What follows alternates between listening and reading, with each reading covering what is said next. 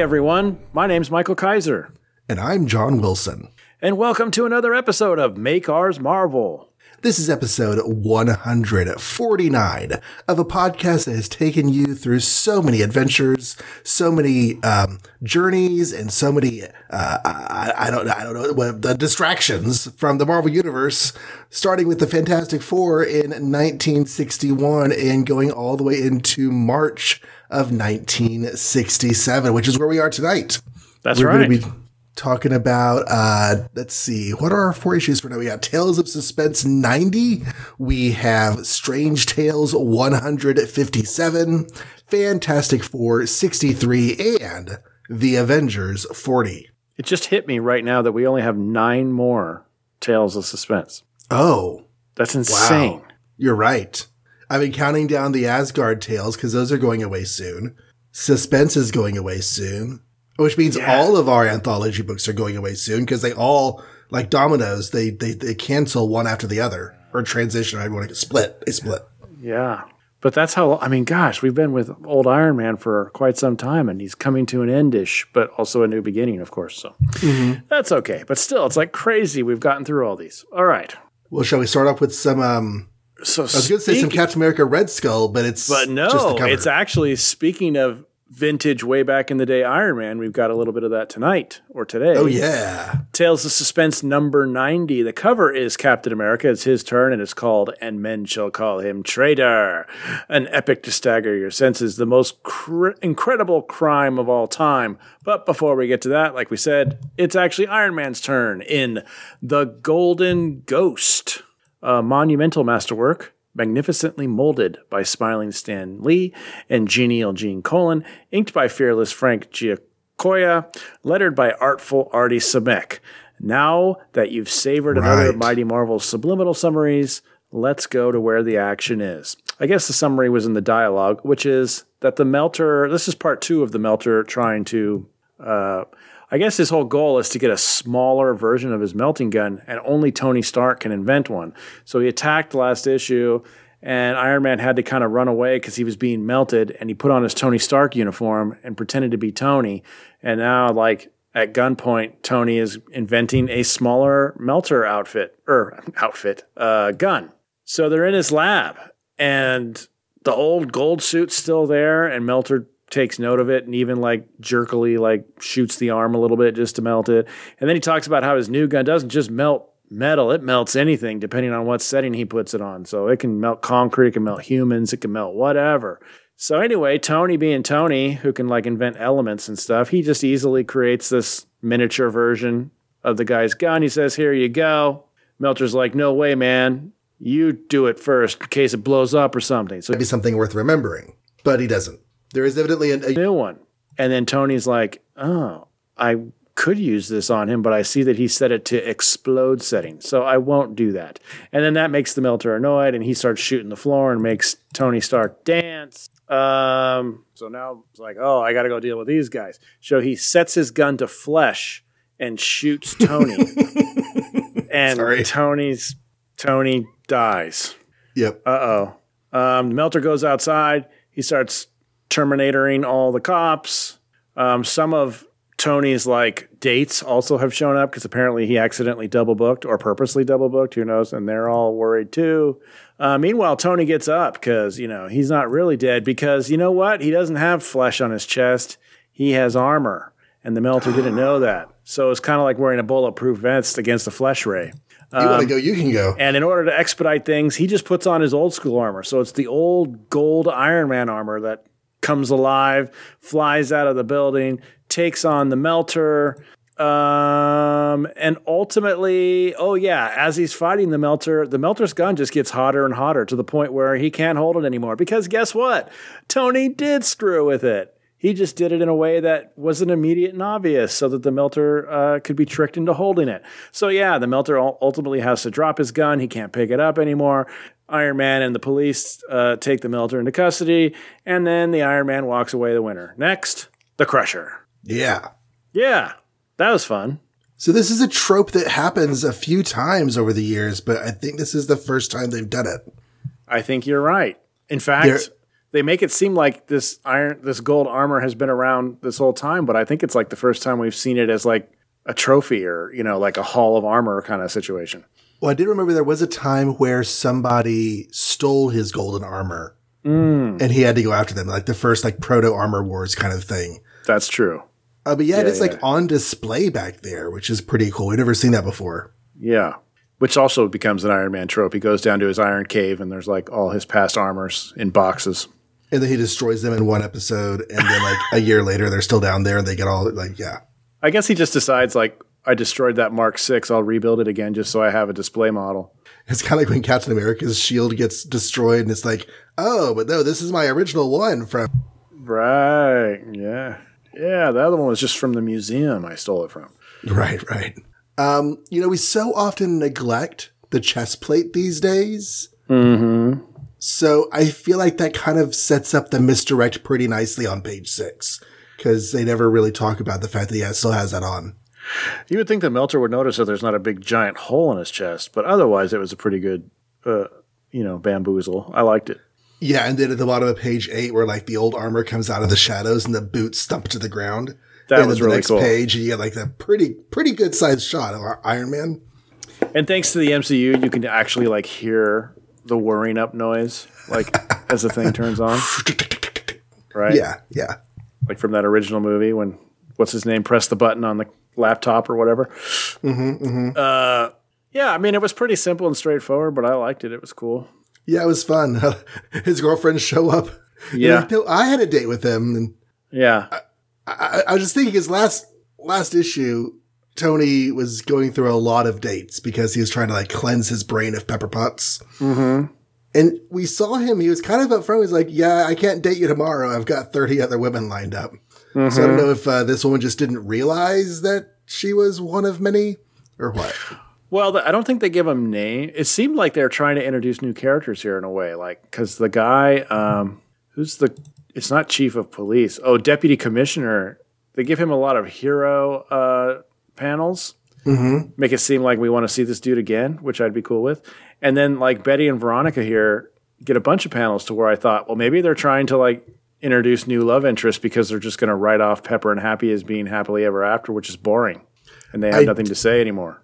I do think we are nearing the end of this phase of Pepper and Happy. Mm-hmm. But on Chronology Project, there are no recurring characters listed here except for Iron Man and Melter. Okay. I haven't checked Marvel reading order. Well, then I guess they're just heroic-looking guys that never show up again. Mm-hmm. Idea. But his gun does flesh, wood, stone, and metal. Now, I thought that was interesting because, granted, the Melter Ray has absolutely no basis in physics. We talked about that the last time he showed up. Mm-hmm. You can't change states without a transition of energy. Right. And so you've got to heat stuff up to liquefy. There's no other way. So he's not doing that. But it would make sense that different kinds of substances would require different levels of energy to whatever it is that he's doing. So you think that's what it does when he switches the dial? It like just increases or decreases the energy output? Yeah, or the time. That makes sense. Whatever comic book energy he's doing to melt metal without heating it, it's not going to be the same kind of stuff you'd want to do to flesh, I'm guessing. Yeah, I was thinking it's like different energy altogether, but then it's like, well, how does that work if you just have one gun? You know, it's got to be all the same ammo inside. But that makes sense. Just different intensity. That's a good idea. I like that. The only other thing I had about this is they gripe about the old suit being slow. Mm-hmm. And we talked about this a long time ago, but these references to the older suits being slow, they used to bother me because when he did the upgrade, there was no mention of the new suit being faster. Mm-hmm. And there was no complaint about the old suit being slow. That's not why he upgraded. He upgraded it because Steve Ditko had a cool green thing that is not replicating anything. It's just a large green. Wow. You know, when you're like living in the world of technology, hello 2021, we slowly increment and we slowly upgrade over time.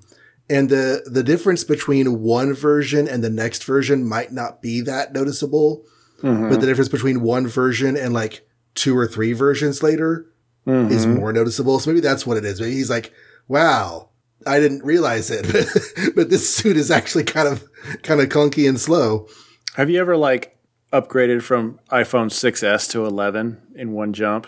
And then, you know, it's like, yeah, this is definitely bigger and it's flashy and that's cool and you're used to it. But then, like, for some reason, you have to use your old iPhone 6 for 5 minutes and it's like, oh my God, how did I live with this screen and this weird button that I no longer have to deal with and stuff? Maybe it's like that. Just going backwards is more obvious than going forward. I still have a 6. Yeah, I'll probably get whatever's either the latest model or the, like, the next to latest model whenever I upgrade. But yeah, I don't want to lose my headphone jack.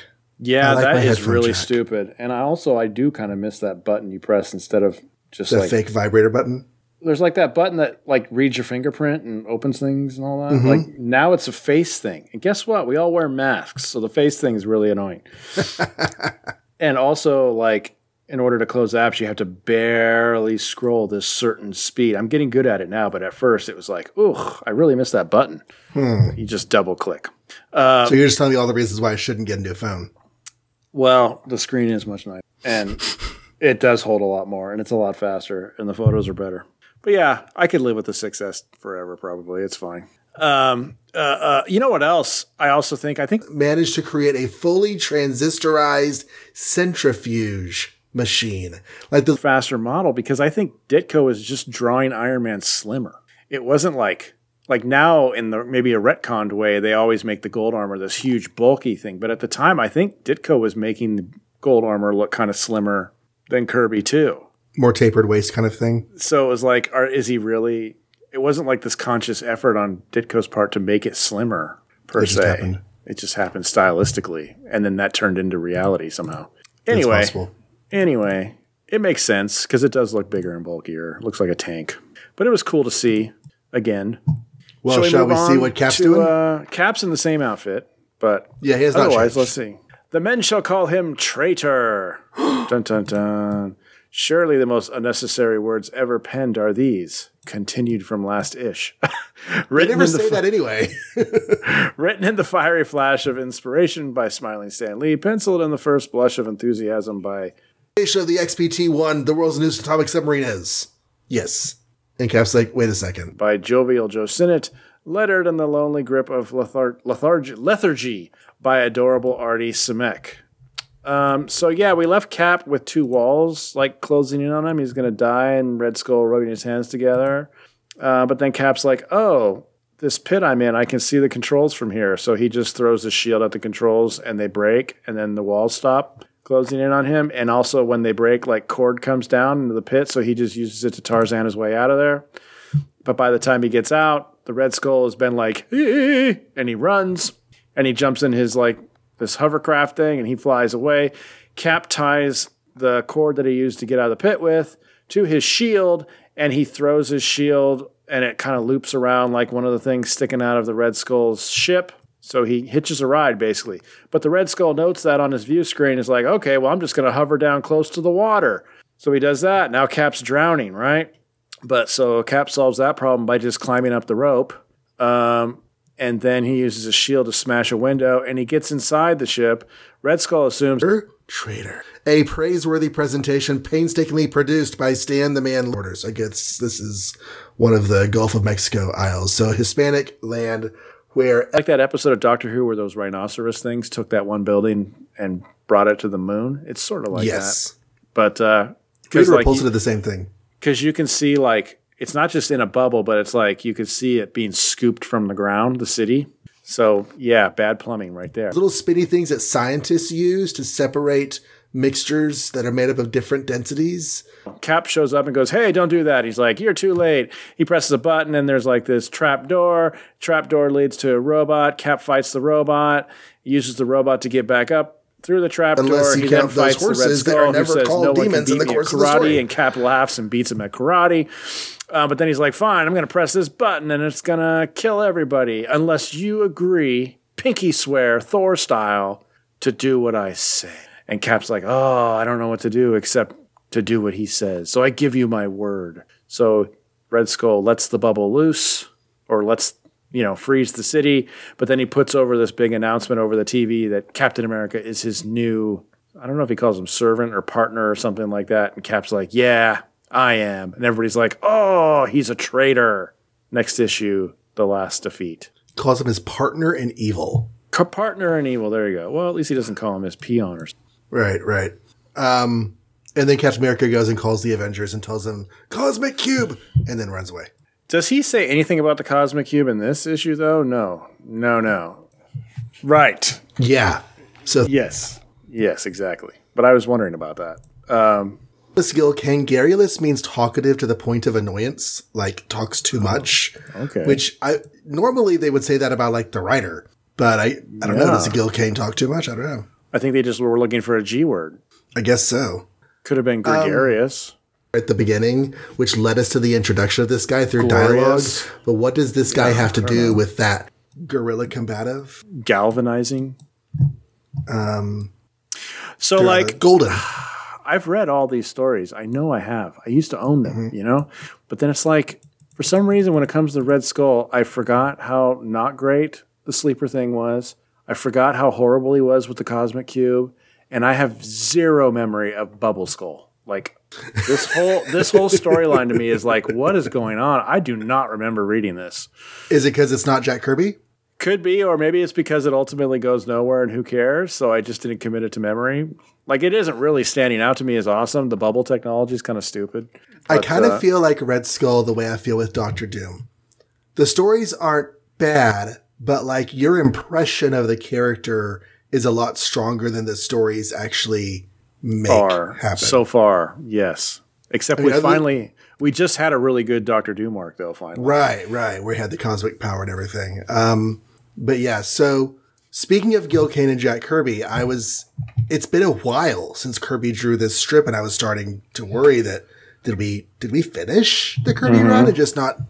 So I checked, and of course he does come back in 2 issues. Great. And shortly after his return to the strip, the 5th Fantastic Four annual is released. Oh, that's why he's gone. That's probably why he's out. He's working on that. Little Navy hat over there. After that, he's on cap until issue 109. So we've still got almost half of his Captain America work to do. I mean, the art's okay. Mm-hmm. I don't know. It's okay. But like this bubble thing is just whatever. Yeah, it feels brainiac-y. Like, what's he going to do with the button sitting in a bubble? What's his plan there? Yeah, what is the thing? He's going to press a button and they all die unless... And then here we go again with this freaking Thor thing. Like, unless you give me your word to serve me for 24 hours, I'll kill all these people. Cap should have said, sure, no problem. And as soon as he lets go of the bubble, he should have broke the guy's neck. Right. Sorry, I lied. Whatever. So he's going to use the plastic bubble to destroy city after city until the entire nation is on its knees before. So it's terrorist attack. But somehow Cap serving him for 24 hours is better than what he had because he had New York. He had won. Maybe he's just really horny for Cap. I guess we'll find out next issue what his plan is for the 24 hours. What do you think about this whole Red Skull can't see people die and has to like walk away? He's done this before. He's like, oh no, you're going to die. I must avert my eyes and go to the next room. Yeah, he did that with the suicide guy, which I thought was super cool. With this issue. If that was because he's squeamish, that's kind of weird. Because remember like early World War II stories when he'd stare people in the eyes as they died? I feel like the Red Skull I know would be fine with shooting people right in the face and watching. But... He would be the one who shot a man in Reno. So I don't know if that's just an excuse for off-panel violence because of comics code or because or an excuse to do like the Dr. Evil thing and not watch Austin Power actually die. Yeah, he got a Vaughn, now he has a Wolfgang. But he didn't write. The thing is, it definitely opens up some James Bond storytelling because he walks out, Captain America totally frees himself, and the next time we see Skull, he's like, Captain America's probably drowned. Not knowing that he's freed himself the entire time. That seemed like a pretty easy way to escape. But yeah, he probably drowned. And also I love how the next panel is, now I'll go to light speed. It's like, maybe you should have done that when he was holding the rope.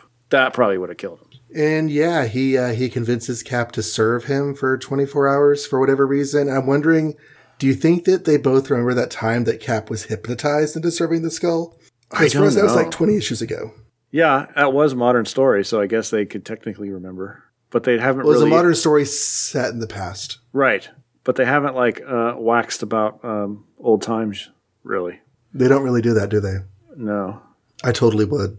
Yeah, just to like, stall him for a little while, maybe. Anyway. He could, like, mention Strucker and all sorts of stuff, and they could have references to random stories that we've never seen. Yeah, like, that one time I encountered Strucker, even though I never did. Well, I found out recently that Strucker is the one who made sure that Red Skull survived his hibernation underneath that wreckage. Really? I don't think I knew that. Strucker's interesting because, like, he's a fake Golden Age character, right? I mean, he's not really a Golden Age character. Same with Zemo. Although I feel like he is fulfilling the... Oh, they do. They turn him into a gladiator of... Not who's also in The Avengers. Oh, right. I forgot he wasn't Sergeant Fury. That was such a fake thing. And, you know, they revealed that he was the one who was there when Bucky died and everything. But this is really taking somebody who...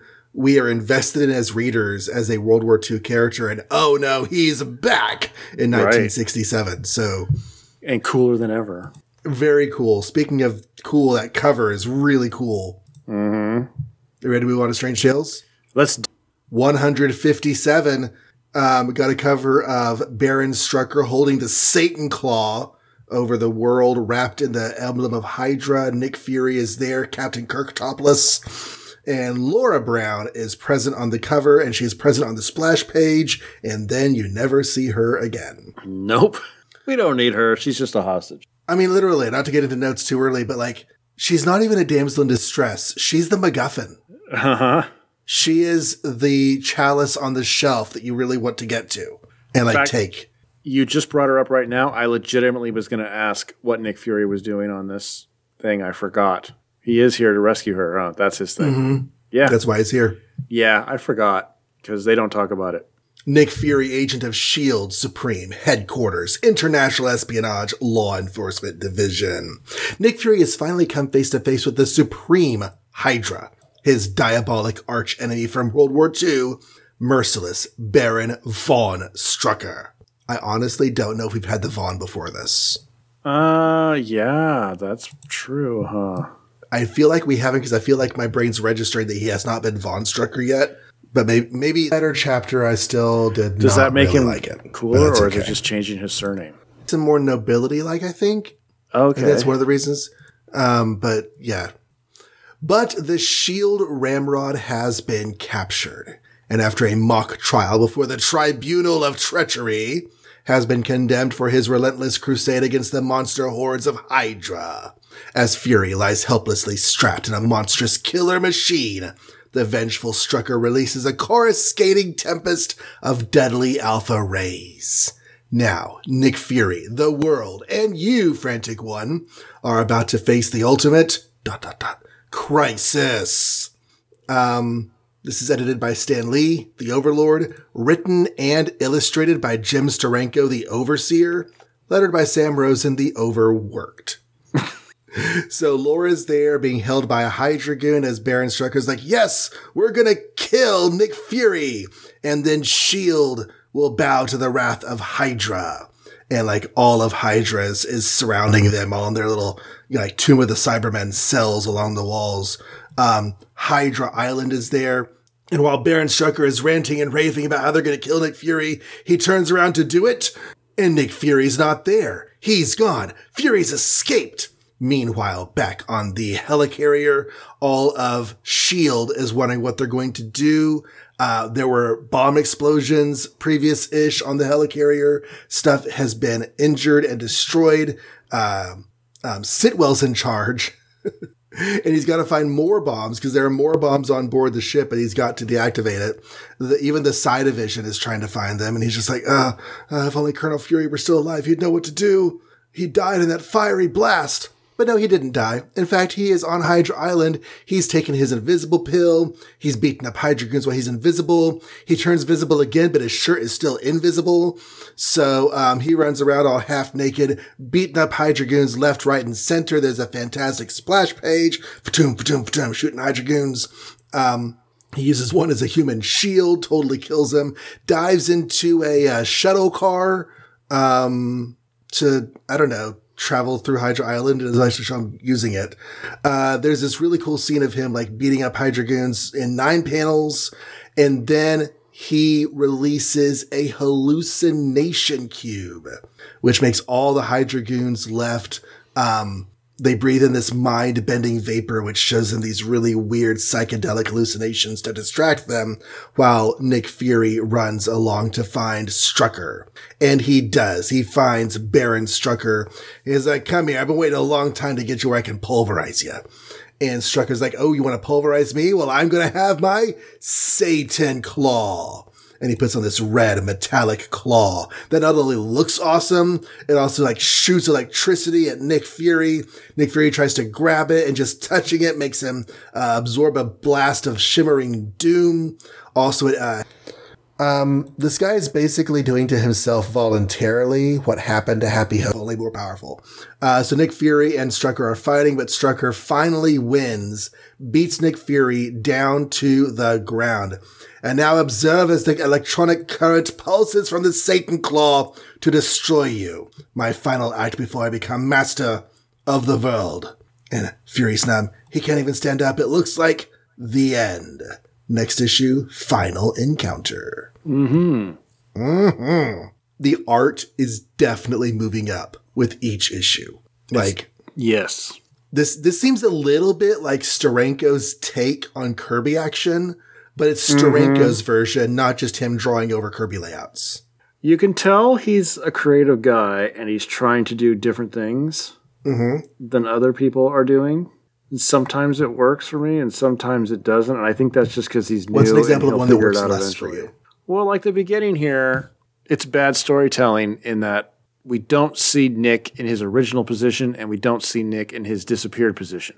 So it's almost like it's kind of confusing. There should have been a picture of him, how we left him in his little thing. Then there should have been a close-up of Hydra or, Von Strucker doing his speech. And then the next shot should have been the capsule is now missing Nick and Von Strucker startled. But instead we get like none of that. And so I'm just like, Nick Fury has escaped. Wait, when did that happen? What page? I don't know. Where'd it go? I didn't see that. And so that's weird. So it makes you wonder, like, if he was right there in front of Strucker, why is he in a completely different part of the facilities whenever he appears? Yeah, because like this whole that's the other thing. This whole thing is him working his way through, only to end up at Strucker again, which is where he started. So, and like I said, I had forgot that the reason he's there is to find Hostage Lady. So the whole time I'm like, what is he there for? I wasn't quite remembering. And they don't really play that up.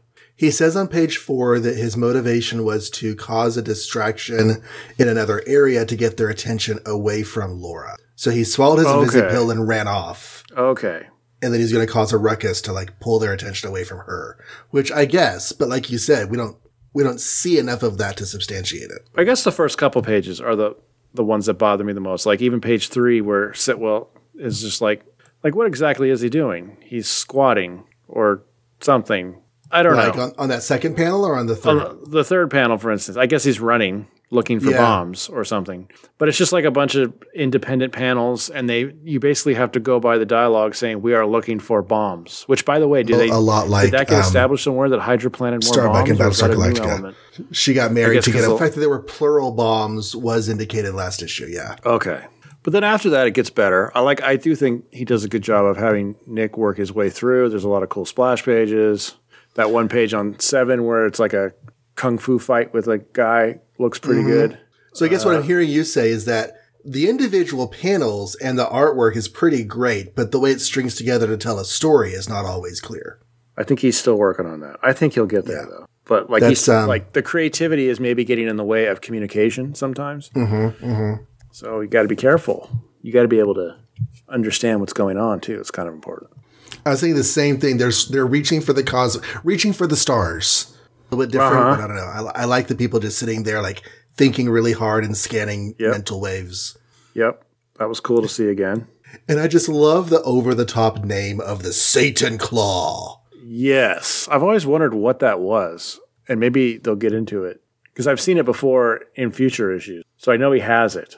Okay. Is it just a robotic thing that's like shoots heat? It's power. Or what is it? I guess it's just a robotic arm or hand, I guess, huh? Well, it fits over his hand, so it's a sheath. It's like an Iron Man glove. Yeah. I guess that's what it is. Okay. But why is it called the Satan's Claw? Just to make it sound cool. I think it's just a cool name. Yeah. That's fine. I'm just looking up real quick on Marvel Fandom, which I've decided is one of my favorite sites for information about Marvel continuity and history, everything. Is that the Wikipedia for Marvel, basically? Yeah. It gives him strength, electrical shocks. It's been damaged and destroyed, but then fixed and rebuilt. Sharon Carter wielded it at one point for a while. Arnim Zola helped design it. Oh, wow. Okay. So there is an origin to it somewhere down the road. Mm-hmm. And Fury once uses a confiscated Satan Claw to battle a robot of Yellow Claw. Awesome. Claw versus Claw. Right. Anyways, so that's the thing. Oh, it's even been in the MCU? Has it really? Mechanical arm-like device worn by Baron Von Strucker when Captain America was unable to reach the cannon in time. He heads to the building housing the radio dish, encountering Baron Strucker. Cap plants charges along the steel support beams of the radio dish tower to destroy it.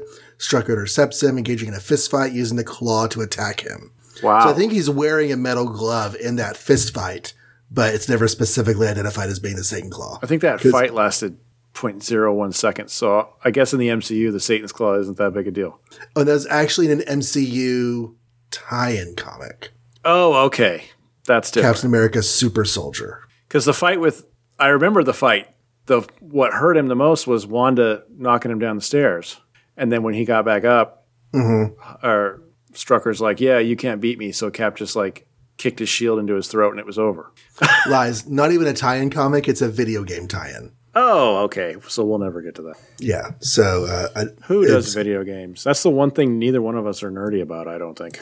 No, I wish I were more so because I have the Spider-Man game and I've played a good hour of it. But like, and by an hour, I don't mean I've played it for an hour. I mean, I've played through like an hour of gameplay, but like it took me like 4. Right. So I've played it for a while. I just I don't take time to do video games. I know. I just bought that for my son for Christmas too, and it's like I told him I'm going to play this once in a while, and he's like, okay, but it's like when am I going to sit there and do that? I'm never going to do that. The only other note I have is that they talk like they haven't met since World War II, and as far as we know at this point, they haven't. Fury and Strucker. Yeah, he's been missing. But for what it's worth, there are a number of intervening appearances in later stories of Strucker that take place between then and now.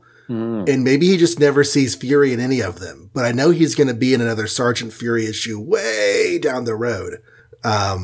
So I'm curious to see how they handle those things because right now it feels like they haven't seen each other since then. Well, and we're back to the age thing, which doesn't really apply here. We have to do it as much as it will later. And you have the guy in between. So it's like balancing him. Is there any secret backstory that we get someday that talks about how Strucker survived World War II to be in modern day S.H.I.E.L.D. adventures? Or is he just really old? Because right now they could be about the same age. I don't think there's any mention that Nick is younger than he should be right now. He's probably in his 40s, right? Right. But someday he's going to have some sort of injection. Is that why his face is all craggy and lined? But it was kind of lined back in the day, wasn't it? I think that's just because he's an evil villain, yeah. I don't think they're trying to suggest that he's older than Nick, because why would he be at this point? But someday, as with all these ex-Nazis, they got to figure out how they're still alive in 2020. Right. I'm scrolling through his page to see if it explains. Like I think in the case of Zemo, the original, they're just like, he's old. You can't tell under the mask anyway. And Red Skull turned out to be old. But see, even that story won't work eventually. Like at some point, all these people who survived World War II will be too old to be alive naturally. Yeah, I don't know. I don't know. Anyway. Shall we see what Doctor Strange is up to? I guess. Chewbacca Ferengi. With a forelock. With a forelock. The End of the Ancient One. Dun, dun, dun. Produced by the masters of Mythopoeia. Oh. Spellbinding Stan Lee and Magical Marie Severin. Inking Herb Trimpe, lettering Artie Simic. By their amulets ye shall know them. In order to vanquish the unspeakable Umar, Doctor Strange has liberated Zom from an imprisonment of ages. But now with Umar gone, the monstrous Zom threatens to become the deadliest menace of all. They set loose a monster to fight the monster, but they still have to deal with the monster. Okay, so we start out, we're in Stonehenge fighting, and Zom basically kills the Ancient One. merges him with one of the vertical stone slabs of Stonehenge. And there's this one creepy scene where, like, you can see his face still moving in the stone. He's like, "Before I am lost forever, I have only the strength enough to say, the forelock, to beware." And he dies. Mm-hmm. And Doctor Strange is like, well, crap. So he and Zom fight. The Ancient One's face disappears from the stone, which is how Doctor Strange knows he's really, really gone. He's wanting the forelock. Wait a second. Does he mean that big old ponytail coming out of the top of Zom's head? Could that be the forelock? It's not so much fore as it is on top. Like, it's not coming out of the front of his head. Like a maybe top it's like those lock. Andorians in Star Trek. Do their antennae come out from the back of their head or from the front of their head? Depends on which series you're watching. So yeah, he goes up and basically Samson's this guy's hair. And Zom's like, "No, you cut off my hair. I will cut off your cape." And so he does. He rips Doctor Strange's cape, sets it on fire. Doctor Strange realizes he has more power than he expected, enough to maybe actually beat this guy. Then he sends a kaleidoscope of images of people. They're practitioners of mystical arts. They feel the growing aura of evil, but he does not know what the mystery is. What does he unleash as he sees the forelock? But Zom is attacking. And he starts saying, Zom's like, "Nothing can halt the coming of the Living Tribunal." Now that he has lost his hair, evidently there's this other force that's coming to Earth known as the Living Tribunal. And so Doctor Strange is fighting Zom. And suddenly Zom stops because there's this voice that rings out, "Hold, the hour has come for judgment." And this big glowing light comes up, and Doctor Strange's like, I'm more powerful than I was, but I still can't stop this guy. And the voice says, "Zom, you're done. Get out of here." And Doctor Strange's like, "Okay, what is this? Who is this?" And the voice is like, "Okay, you set free and severed his forelock that wakened a sense of evil, which had slumbered for ages in the bosom of the mystics of mankind. Because of one mortal's fateful act, a grave new danger now threatens the worlds beyond worlds. For what you have done, hapless mortal, you and the entire planet Earth must be totally destroyed. Such is the judgment of the Living Tribunal." And we get this full-page shot of this golden being with a triple head floating over his body. There's no neck. Who needs necks these days anyway? Next, the Sands of Death. If you pick your favorite comic character based on how powerful they are, I always say pick the Living Tribunal. Yeah? Yeah. I mean, he's basically God in the Marvel Universe, right? Basically. I think he's just the ultimate judgment. Cool shot, though. I like this first image of him ever.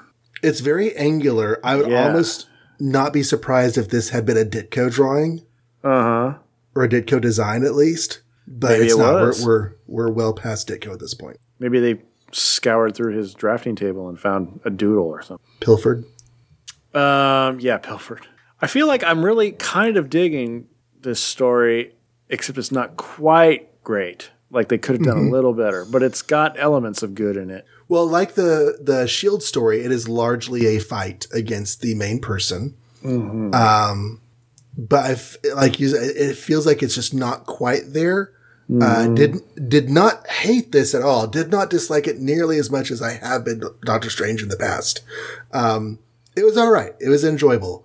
Like if you said to somebody, you know, there's this all-powerful sorceress. Her name is Umar, and she was the brother of Dormammu, and she wants payback. So she came to Earth, and she was unstoppable.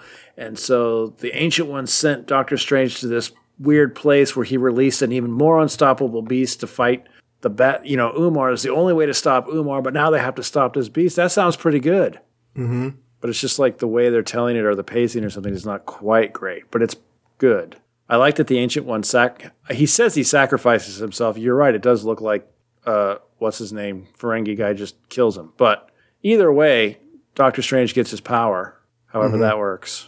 So that's kind of cool. Now we have an even stronger wizard than we did before. Right. Whatever that means. We're going to find – well, never mind. I'm not going to say that. Spoilers. Okay. I know what a forelock is, but they were saying it so much. and I wasn't entirely sure that Zom's hair qualified as a forelock. Uh-huh. Certainly in the shot where Doctor Strange actually severs it, it does look like it's coming out of his forehead. But most of the shots, it looks like it's coming out of the top of his head. So I didn't think forelock. But they say the word so many times. I like on two where he throws the Ancient One into the wall and you can see him being absorbed. He's like, remember, my son, my power now is yours. Use it wisely and await the coming of the castle of... And then... Wait, which castle is it? And Doctor Strange's like, wait, what did he say? And then his head pokes out and he goes, the forelock. And then he dies.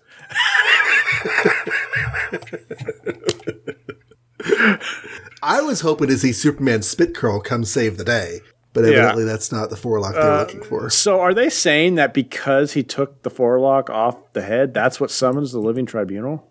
Somehow, some way, this hair being burned off of his head like unleashes some sort of evil force unseen? And the Ancient One thinks it's a good idea that the Living Tribunal show up, apparently. Mm-hmm. Yeah, because his first words are to await the coming of. And then before he dies, it's like, forelock! Now, maybe it is good, because this dude is definitely bad, and the tribunal does take care of him. Mm-hmm. So maybe Doctor Strange can talk his way out of punishment or, saving the Earth or whatever. Yeah, because Living Tribunal is ready to destroy the entire planet. Yeah, but he's probably a little more fair than this guy. Probably. Maybe. Although he has multiple faces like the Quintessons from Transformers, and they're not fair. The Quintessons have his face, actually. Oh, you're right. I'm so sorry. Guilty or innocent? Innocent. No. They're going to be in the next Transformers season, The War for Cybertron on Netflix. They're going to be in really? It. Wow. Yeah. I'm kind of torn because Kenan hasn't seen the movie. What? Well, not in recent years. He saw when he was younger. Okay. But he doesn't know stuff like Megatron is Galvatron. Oh, wow. He's forgotten all that. So I don't want to watch War for Cybertron until he's able to experience those stories. Till the Living Tribunal's got to wage a battle with a toy robot who doesn't exist until after we've started season 3 of the cartoon. We'll see if I can make him wait that long. Did Rom, kill Doctor Strange's cute cape? It looked like it, right? Right. Although it's Zom, not Rom. It's not Space Knight. No, I know. I'm just looking. It looks like Rom is a Ferengi, and he looks like a Ferengi. Oh, yeah, you're right. I'm sorry. You're right. Can he have forgotten what time? He just sits there holding his burning cape, and then there's no more cape after that. And he doesn't wear it again. I assume he gets it back because he has it later someday. But maybe he's not wearing it right now. He has to sew a new one like Spider-Man. No, the Living Tribunal will gift him a reborn cape or something. With his not entirely separate fingers. Look at his hands. Yeah, you know what? He looks like Rom. He doesn't look quite the way I think of him now, but it was just a cool style choice for the first appearance. Yeah. It's kind of neat. And I don't know about you, but this is another one of those cosmic characters that I first met in the Infinity War. Exactly. That is, he's the one who judged what to do with the stones when it was all said and done, which makes me think traditionally. I mean, I don't know how powerful this weird beast thing is. Apparently, very powerful. But it does seem like a little below the Living Tribunal's pay grade to bother with anything. Right. But we have now met 3 of the cosmic giants who were at that council meeting. Eternity, Living Tribunal, and the Stranger. Right. You ready to... No Watcher. Where's the Watcher? You think this would be a big deal if the Tribunal's around. The Watcher should show up. Yeah. Anyway. All right. Fantastic Four, ready. Number 63. Blastar, the Living Bomb Burst. I just said that. Blastar, the Living Bomb Burst. It finally happened. The Human Torch and Crystal have found each other. Mr. Fantastic has been rescued from the deadly negative zone by the water-breathing Triton. But can they now settle back and enjoy a well-deserved rest? Sure they can, for about 2 seconds until... Let's face it, Stan Lee and Jack Kirby have done it again, and so have Joe Sinnott Inker, Sam Rosen letterer. The until was suddenly there's a blast from the ceiling, and everybody's surprised, and things like, is Johnny doing that? Anyway, Reed Richards goes up there to investigate. He gets blasted. So then Triton goes up there with his air gun, and he finds Blastar. Is that his name? Blastar and Sandman, who we were there. We, pay attention last issue. And he's like, wow, this dude really blasts things. But I think at some point already Reed has theorized that this dude has escaped from the negative zone. So with that thinking, Triton's like, maybe he's never punched anything before. So he starts punching Blastar a lot, and it's working until Sandman like hits him with sand, at which point Blastar's like, ooh, I like this punching thing. It's cool. And he does it back, and he's very strong. So Triton is out. Then Sandman just picks him up with a giant sand arm and walks him down the building. I don't know what their plan is. I guess just to walk through the city and be awesome. So they're doing that. The cops, though, have experienced Sandman so many times before that they actually now have a gun that they can use. They can bust out when he's around. It's like a cement gun. And it does work. It starts solidifying him, and he can't move. So Blastar blasts him out of it. And then Blastar blasts all the cops, at which point Human Torch, who was walking around on a date for the first time with Crystal, comes along. He flames on. They get into a big fight. The Human Torch gets taken out by Sandman, but just in time, the Thing shows up, and he starts hammering on both of them. Torch hammers on both of them. It's a really cool, epic fight. We cut back to Reed, who puts Triton in a tank with some cool Star Wars medicine in it, and then he it's like, well, I don't think we can beat these guys physically. So once again, I'm going to come up with an awesome gadget. Thing is actually doing very well against Blastar. So to get rid of him, Sandman rolls him up into like a cylinder of sand and rolls him towards the pier. Blastar tries to get rapey with Crystal, so she knocks him down. Human Torch and Blastar start fighting. Kind of trading energy back and forth. So it becomes like this big, powerful ball of energy. Crystal can't even look at it. It's so intense. The Sandman takes Thing to the pier. Thing passes out from all the spinning, but then he wakes up because Sandman just tosses him in the water. So he wakes up and he breaks the dock that the Sandman is standing on, and Sandman falls into the water, and he gives him a really powerful Thing punch, which splatters his density everywhere, and the water kind of like takes his sand in different directions. So basically the Thing just killed Sandman probably forever, right guys? Wink, wink. Wink.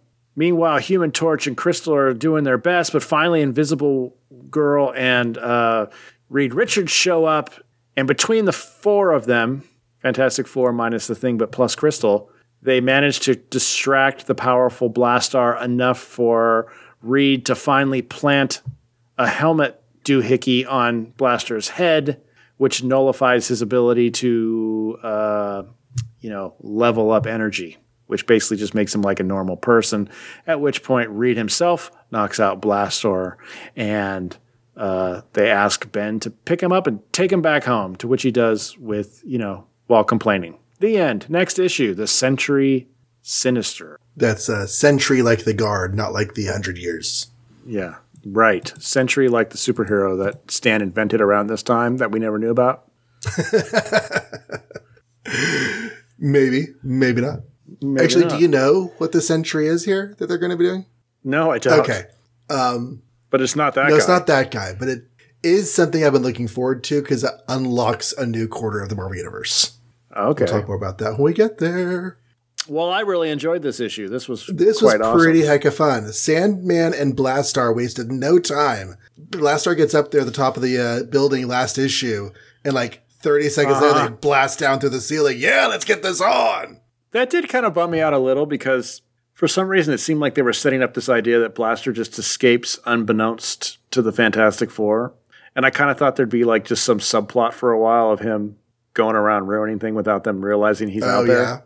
Yeah. But then they just decided, let's just make him the villain. And that was fine because it was a fun fight. So these three issues basically follow on each other in pretty quick succession without any breaks, which is pretty great. Okay. Triton. Yes. He can fly. He can fly with a gun, air gun. Or air gun. Now, I'll buy you're in space and the air gun like propels you forward. Right. But to propel you against gravity? No. Yeah. I did like the punching thing, though. That was pretty cool. How Blastar learns how to punch for the first time? How Triton punches the heck out of Blastar for a while. Yes. He doesn't get away with it anymore. And Blastar's like, I have never made fists before. That was fun. This is awesome. I'm going to do more fists. I'll do more fisting. Somebody had to say it.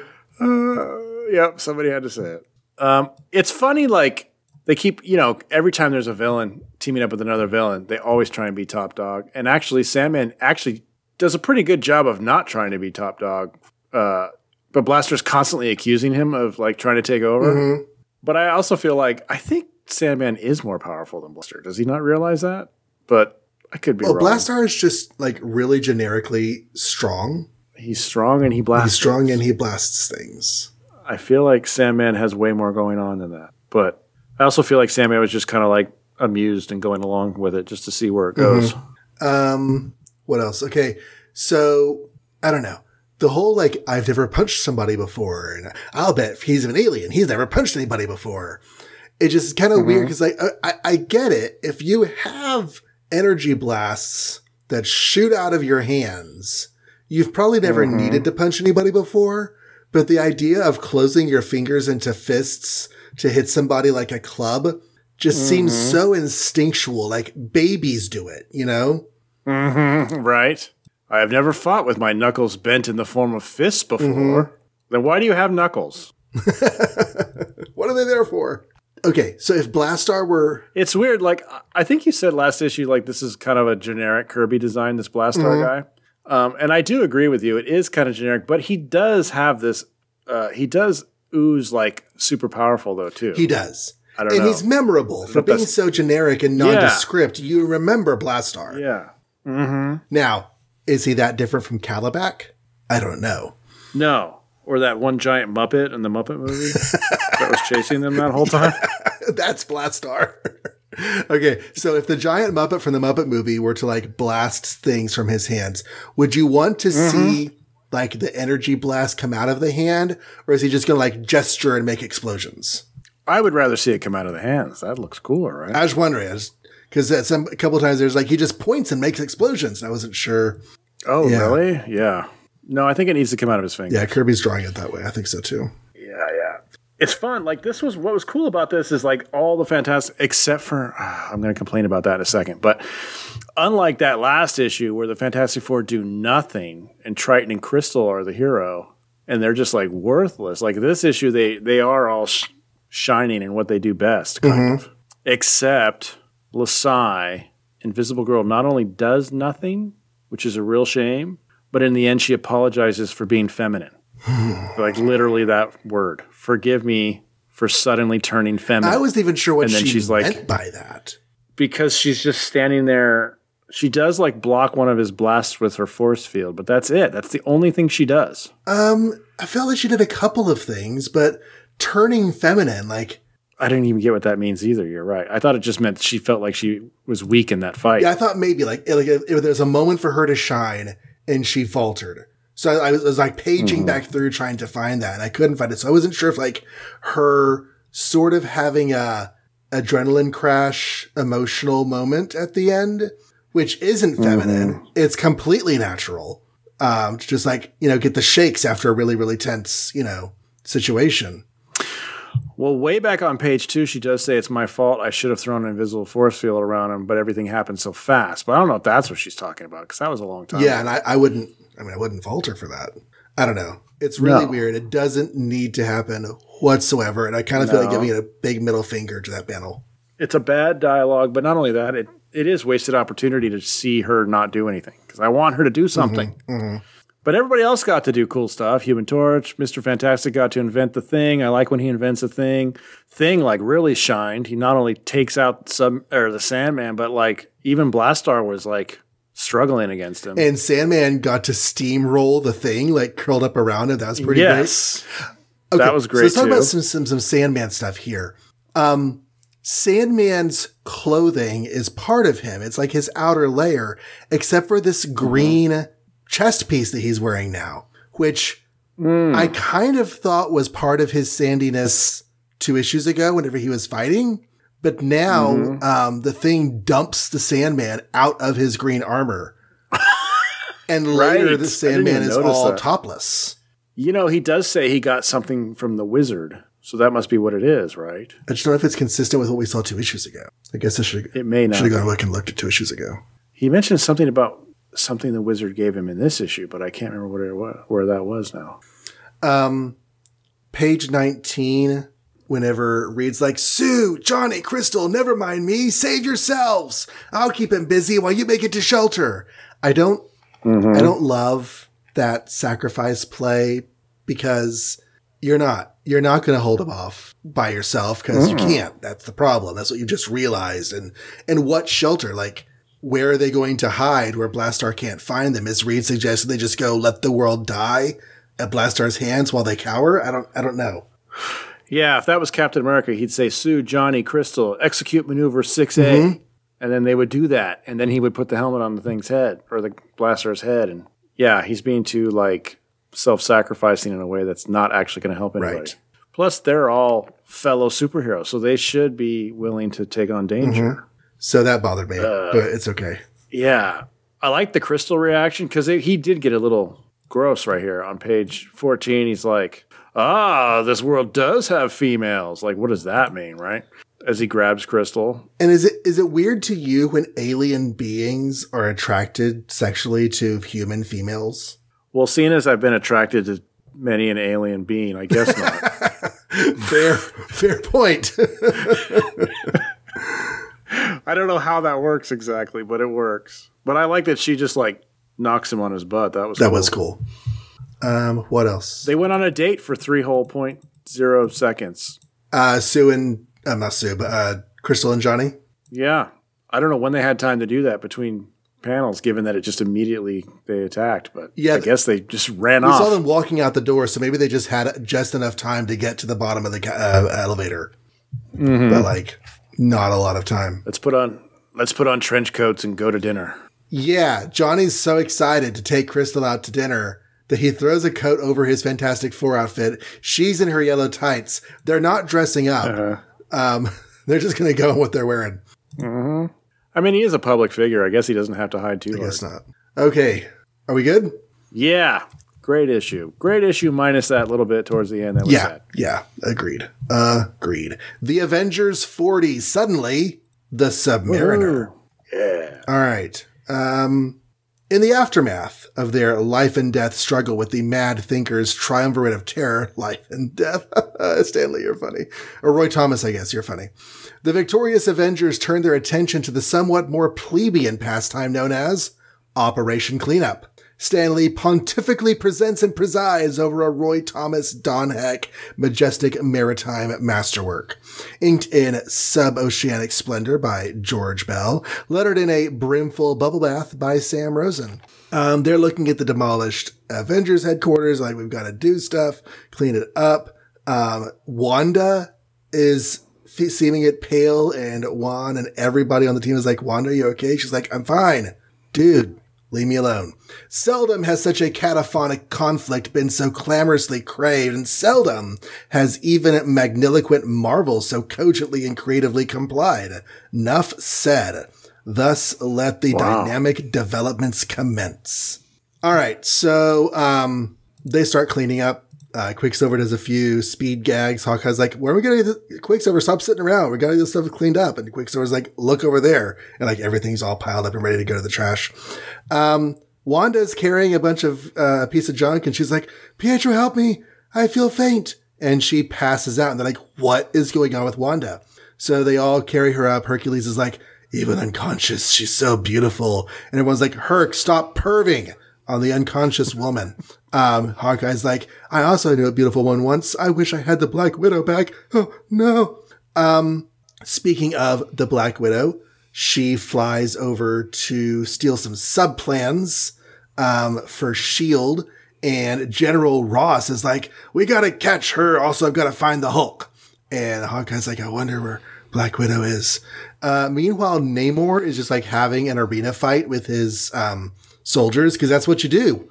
You just have gladiator fights when you're actually securing your throne in Atlantis. You just like play. So he's playing and Vashi's like, hey, Prince Namor, there's a submarine approaching. And Namor's like, what's it doing? It's shooting a torpedo. I'm going to go stop it. Imperious Rex. And it's shooting a torpedo at the coral reef. So Namor goes out there and stops the missiles. The submarine is like, oh, no, you don't. Full speed ahead. We're going after the Submariner. So Namor's like, oh no, they're coming after me. He's, okay, what am I going to do? Let them chase me. That's fine. I can do that. So it the submarine chases Namor and gets stuck in some like really, really, really thick seaweed that I guess they didn't see coming and didn't try to dodge, but now they're stuck. So the people down there are just kind of like, huh, I hope we don't die down here in this submarine. And Namor swims off. Ha ha ha ha. But his hybrid senses can tell that they're sending messages somewhere, and he wonders where they're sending a message. Meanwhile, at Avengers HQ, the Avengers have been watching the television, and they've heard that Captain America is in league with the Red Skull. Oh, no. And then Wasp is like, hey, y'all, Skype's calling. They turn on the Skype, hit the little green button. Do, do, do, do, do, do, do, do, do, do, do, do, do. And it's Captain America. Hey, it's Captain America. So are you really working for the Red Skull, or are you totally chill? He's like, yeah, I'm totally chill. But hey, before I go, Cosmic Cube. Cosmic Cube, what's that? Never mind, I gotta go. So they're like, well, crap, Cosmic Cube, that sounds dangerous. We can't let anybody get that. They look at the files, they read about the Cosmic Cube, and they decide they have to go find it. It's somewhere in the world. We don't know where. They're going to go find it. They tell Quicksilver to stay with his sister while she's unconscious. And they set out to both find the Cosmic Cube and to maybe stop Namor. Namor is causing problems at a naval station. Goliath and the Wasp go to stop him. They're fighting Namor. Namor's winning. Hawkeye shoots an electrical charge arrow on him, which stuns him, but he falls in the water and he's fine. So he comes back up and punches Hawkeye out. And Hercules is like, are you trying to get the Cosmic Cube? Because I'm going to stop you. And Namor's like, I have no idea what a Cosmic Cube is, but if the Avengers want it, so do I. And so Namor basically flies off into the ocean, and the Avengers like, whoof, okay, we gotta go find that cube now that he's all done messing with us. Meanwhile, Hank is glowering at Hercules because he mentioned the Cosmic Cube, and Namor wouldn't even know what it was if Hercules hadn't said something. And Namor's like, fishies, hey, looking for a cube. It's shaped like a cube, and it's probably a little cosmic. Y'all seen it? And the fish is like, ooh, cube, Cosmic Cube, Cosmic. Namor, it's over here. And Namor's like, finally, I've got this Cosmic Cube thing. Now, what is it? Holding it. Does it transport me? What can I do? Can I command a water spout with it? And so this water spout shoots him out of the water. He's like, I can make anything happen with this. I want a muffin button. And a button shows up, and he pushes the button, he gets a muffin. Pushes the button, gets a muffin. Anyways, no, there's not really a muffin button. But Namor does go after the Avengers, who I believe have successfully rescued their submarine. But he attacks them with an amalga beast, which is like various amphibious fish-like creatures combining together into one beast, including four tentacles like an octopus or squid. And it goes after all the Avengers. And there's a fight that basically the Wasp wins, because one of the things that Namor does when he has this cube before he goes in the fight is like, I can't hold this cube while I'm fighting. I wonder if I can make it change its shape. And he wills the cube into a pendant, which he puts on a chain around his neck. So he's still touching it, but he's all powerful. And the Wasp is like, I wonder, that pendant looks suspicious. So she flies over and shoots the pendant with her stinger, breaks the chain it's on. Namor loses all of his extra power, and the cube falls into a crack in the earth, and Namor jumps away because he's not ready to fight all of the Avengers right now. Namor swims off. The Avengers like, whoof, that's done. And the Mole Man down below at the core of the earth sees this little cube-shaped trinket down below. He's like, huh, oh, what's this? It's stupid. It's like a child's building block. It doesn't even have any Lego things on it. I'm not going to keep this. It just like tosses it away. Next issue, Diablo and the Dragon Man. Yes. Not quite as tight as Fantastic Four, but also a very enjoyable issue. Yeah, I like this. I like how they're slowly bringing Hercules in. Like, he did not assume he was going to go on the team mission, but they're like, hey, come on, we're gonna go punch some people. You want to punch some people? It's like, yeah, I like punching. So Hercules is great. I love him in this title now that he's a regular-ish. I was thinking about him, like, cause yes, he's a boastful dude and sometimes he's an arrogant guy. Although is it really arrogance if you're not wrong? But he also helps them like clean up, and they're all like, "You don't even need to do that. You weren't even part of this. You just saved all our lives. Why don't you just go relax?" Like, no, I want to repay you guys for your hospitality, right? And then later, like, I want to go with you guys to help you out. And then later, it's like, hey, you're fighting my new friends. You're gonna have to get slapped, you know. And I just got to thinking, like, yes, he is arrogant, he is boastful, he likes to party, but he's got humility or a humbleness to him. And I was wondering, like, we've compared him to Thor before, and Thor is, of course, a lot more serious. But at some point, and I've never read this story, so I don't know, but at some point, Thor loses humility to the point where his daddy says, I'm going to make you a lame human for 20 years. Right. So, like, that never happens to Hercules. So does that make Hercules a better person? I don't know. I don't feel like he is a better person. Like, I feel like he's always, like, just a little bit gross. Yeah, a little bit hot-headed, a little bit. And maybe just right now he's humble because his dad just exiled him for a year or something. Oh, you know, what if he heard about what happened to Thor and he's trying to play the same card? If I just play the humility card, Dad will let me go back home. Oh, no, he knows he's stuck here for a year. He knows that. Yeah, yeah. He also has a habit of, like, all of the Avengers losing a fight and he jumps in and saves the day. It happened last issue. It happens in the first fight in this issue. But that's such a great page, man. That page made me so happy. Page 13 was just like, come get some. I don't know. That was really cool to me.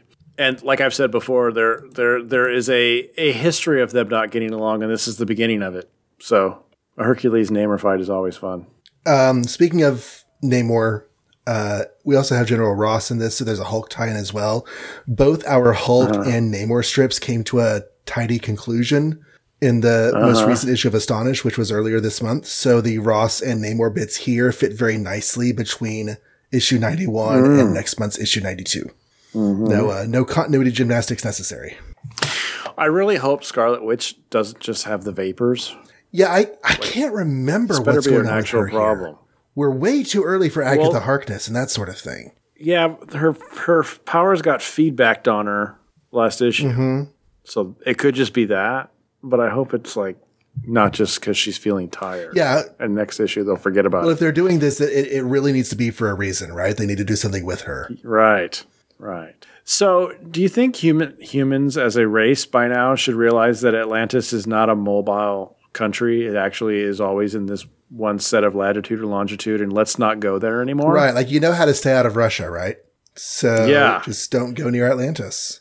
Right. Let's stop testing missiles anywhere near this area right here in this map. Although you got to love the underwater electronics again that are being used to spy on these guys. Like, how does that even work? And then, of course, the leader of this submarine or whatever, it's like, oh, you're going to attack me? I'm going to attack you back even harder. Go military. I do love that we intersect with the Captain America story. Yes. But kind of. The Cosmic Cube. I mean, could there be some other way of I mean, you'd even have to have Captain America mention the Cosmic Cube. The Avengers could leave headquarters to go stop Namor because that's already a known threat.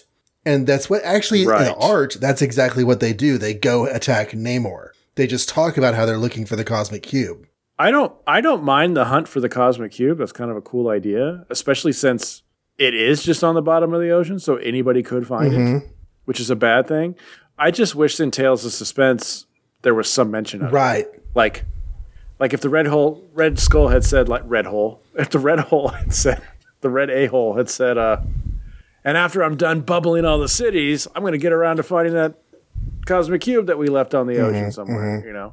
And then now Cap's like, okay, quick, Avengers, well, I can. Here's the coordinates to the last time I saw the Cosmic Cube. Can you go grab that sucker? Or even if he said something here that indicated, oh, I'm fighting the Red Skull. Last time I fought him, he had the Cosmic Cube. I really got to make sure he can't get that again. I better call the Avengers. Yeah. So if he said something here that indicated that he was like, whatever Red Skull is doing, I've got to keep with the Cosmic Cube. So can y'all go try to find it? So yeah, it's just, it's not the hunt for the Cosmic Cube that I don't like. It's the out of nowhereness of it. Right. It's just one panel. It's the problem. If they had built it up somehow, it would have been better. But Hawkeye is... And I do love that Namor has no idea, and they all assume that he... Or they don't all assume, but Hercules assumes. And then that just makes disaster. That was pretty fun. Hawkeye's super cute with Captain America now. He's like... Mm-hmm. And even, Hank even points it out. He's like, I thought you hated that guy. He's like, yeah, I grew up. Whatever. Mm-hmm. Yeah. My eyesight's improved. So Namor is at this base because he's assuming that's where the submarine came from. Is that why he's there? That's a fantastic question.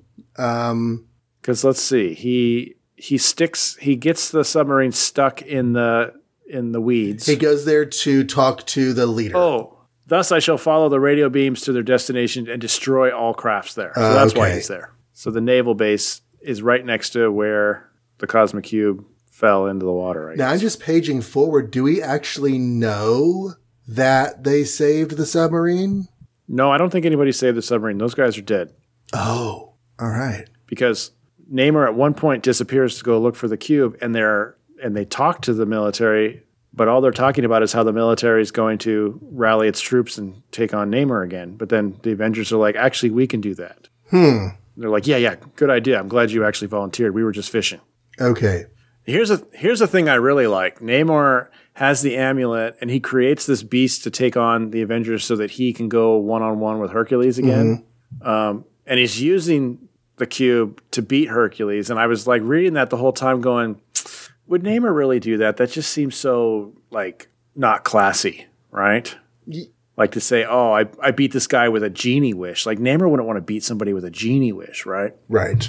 And then turns out he comes to his senses and also has that same thought, and then stops using it to beat Hercules with, which I thought was cool. That was in character. His thought was like, I don't want to, beat him when he's drowning in the water. I want to fight him face to face. And yeah, it works out. So, well, what he was going to do is just use the Cosmic Cube to keep him moist. His words, not mine. Moist. And that was it. He was just going to fight him, wet, but otherwise not use it to, destroy Hercules like it could. I did find where the submarine people mentioned that their divers are going to have to hack them loose because the vessel is actually full on stuck in this seaweed. Okay. So he's like, I just hope that Namor lets us free the ship. We never come back to it. So we can assume this is Namor left. That he does. That they do get free. Not that it matters too much. It's just people. Is it sad that Namor did better with the Cosmic Cube than Red Skull did? A little bit. Yep, a little bit. I mean, just even making it an amulet was more brilliant than anything the Red Skull came up with. And it kind of sets a cool precedent because, way down the road, there are going to be multiple Cosmic Cubes, and they're usually not cube-shaped. It just, we like the term, so we keep calling them that. Sometimes they take on little girl shapes. Cosmic Hedrons. Yeah. So Wasp makes a comment to Hank. Not that I mind you're hitching a ride, Hot Pockets, but why don't you give yourself the power to gain wings when you shrink? And he's like, I never thought about that. Ooh. And he will. Wow. When he gets the Yellow Jacket suit. I totally missed that. And Yellow Jacket's not terribly – I guess it's still like 20 issues or so. It's still a ways. Too bad with that Yellow Jacket. That was a really cool design. Mm-hmm. I'm just trying to figure out. The end is so good. I love it. Oh, well, Wasp just like severs the necklace. He's like, hey, got him. No, the mole man. Just being like, I don't want this. I don't know. Possibly the best mole man appearance ever. I know, right? That actually made me happy for once to see the mole man. I was actually happy either way. Like either he's going to toss it as inconsequential or he's going to have it. Either way is exciting. But the tossing was funny. And the one other thing about the ending, they made a big deal about Hercules spilling the beans on the Cosmic Cube and Hank getting really annoyed about that. But then they didn't do anything with it. So I'm wondering if it's going to come up next issue because Hank is definitely the type to bring up grudges from previous issues. To Hercules, the god of strength. Yeah, he's going to have to tread carefully with that. He's really smart about stuff like that. Mm. You were so stupid for doing. Oh, I can't believe you're so mad right now. I wonder if this like amulet ever gets found. Well, it's cube shaped again, or is it just lost in the subterranean Marvel world forever? I don't know exactly how it shows up, but the Red Skull does find the Cosmic Cube again in Captain America 114. Well, yeah, we know they make more. Is it they make more or is it the same one? I assumed it was the same one. I don't know. They seem to, like you said, there's been multiple cubes. I don't think they're all the same. as of right now, this is an invention by AIM. Right. And I think so. Theoretically, you could make right, one. But in my memory, it was just one cosmic cube until all of a sudden there weren't. So I just don't know when that happens. I don't know if it's the Captain America story when Red Skull finds it again or what. Because all you need is like a plexiglass or a box made of plexi with two giant like hose device things attached to it, and then you press a button and Kirby crackles happen. You want some glowy silly string inside? And then there's a cosmic cube in there. Yeah, that's it. Yeah, so anybody could do that anytime. All right, anything else on this one? No, I think we tackled it. That's our 4 issues. Yeah. All right, so next week we'll talk about 4 more issues. We're going to talk about Amazing Spider-Man 49, The X-Men 32, Tales to Astonish 92, and Daredevil 28, which will finish out March of 1967. But we should mention that coming soon, about 8 episodes from now, is the first Marvel prose novel. And we will be talking about it. So if you like to read along with the show, if you want to try to get your hand on The Avengers Battle the Earthwrecker by Otto Binder, it is not in print. So you can find a used copy out there. There are, scans that exist, although we don't officially endorse the use of, but it's not in print right now. So if you want to find it, try to find it. We will talk about it. And we're talking about the idea of doing something special to go along with that, which will be handy for those who don't manage to get a copy. We'll talk about that more as we get closer to it and it actually starts becoming a reality on the production side. But if you're anything like me, start reading now because you're going to need all the time you can. For us recording, we're going to record it in about a month. For you listening, it's about 2. But we'll see. Yeah. All right. Where can they find us? MakeOursMarvel.com. We'll have your links to Android and iTunes and Spotify, RSS feed, links to our social media, Facebook and Twitter. Of course, every episode is on there for playing too, if you'd rather go that way. And you can contact us with a form on the site, or you could email us podcast@makeoursmarvel.com. On the site, there's also a PayPal link. If you feel like dropping a little, clink of change in the tip jar, that would be great. Michael can be found on Twitter @KaiserTheGreat.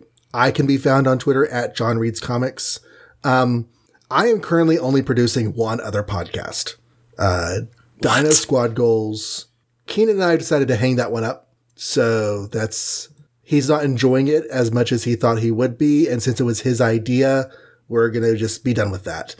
All the pouches, I haven't touched it in months and I don't know when I'm going to. I would love to, but why keep promoting it while I'm not working on it? So the only other podcast I'm doing is Return to Cybertron, a Transformers UK podcast, which can be found on Twitter @TFUKpodcast or the web tfukpodcast.com or any good podcatcher. So if you like Transformers comics and cartoons from the 80s, go check that out.